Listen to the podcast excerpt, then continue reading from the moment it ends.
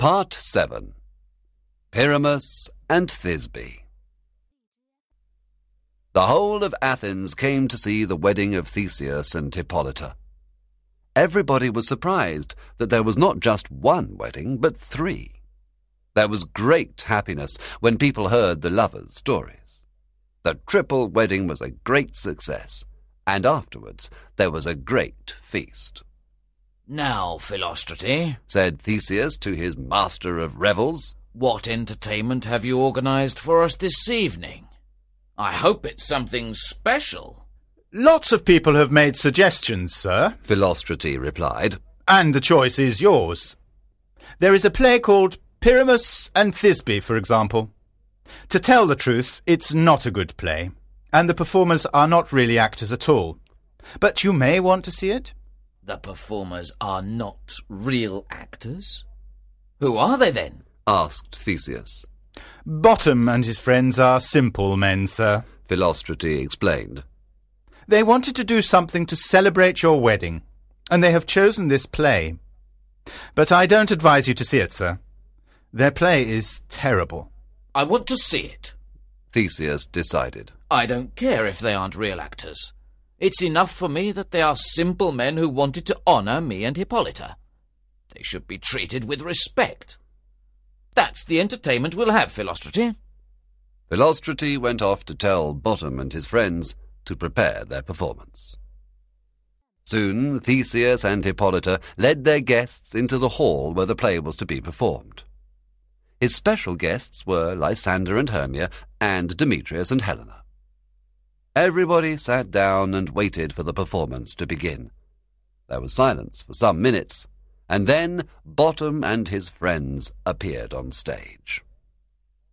Bottom was dressed as Pyramus, Flute as Thisbe, Snout as Wall, Starveling as Moonshine, and Snug as Lion.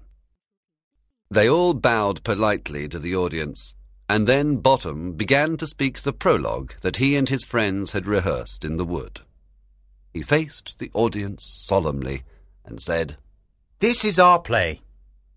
I am Pyramus. I am the hero of the play. He paused and then pointed at Flute. This beautiful girl is Thisbe. Some people in the audience began to laugh at this because they could clearly see Flute's beard through the mask he was wearing. Theseus looked sternly at the people who were laughing, however, and the audience was quiet once more. This man is the wall. Bottom went on, pointing at Snout. I am, said Snout proudly.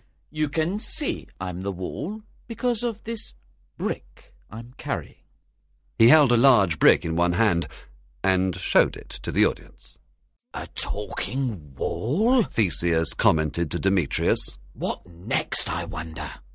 Bottom continued his introduction of the performers. This man represents moonshine. Pyramus and Thisbe used to meet on opposite sides of the wall. Bottom explained. They would talk through a small hole in the wall. He explained. One night, Thisbe arrived before Pyramus, and she saw a dreadful lion. Here, Bottom paused to point significantly at Snug. Snug was dressed as a lion, but his face was showing through the lion's costume. He waved cheerfully at the audience. Again, some of the audience began to laugh. This time, even Theseus joined in the laughter. This is the silliest play I've ever seen, Hippolyta said to Theseus. Bottom now went back to the other actors, and they began acting the play. Their acting was terrible. Thisbe came onto the stage and was horrified to see a lion. The lion roared. Thisbe screamed and ran away.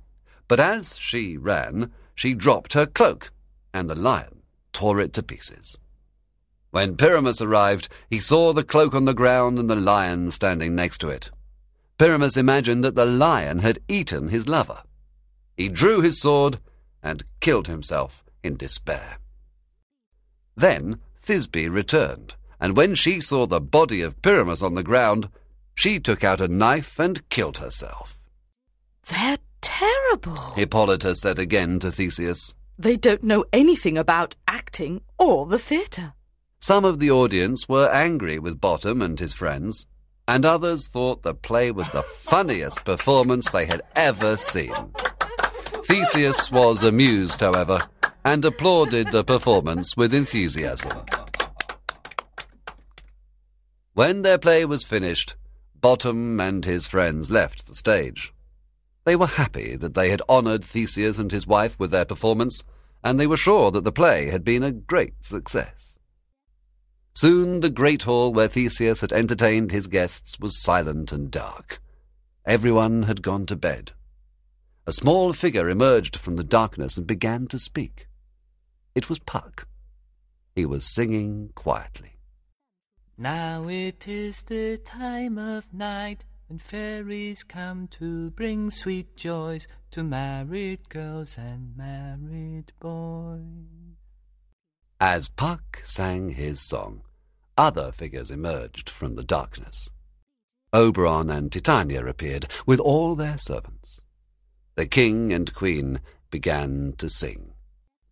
We wish the couples married here happiness for many a year. Fairies make a magic sign so all the children will be fine.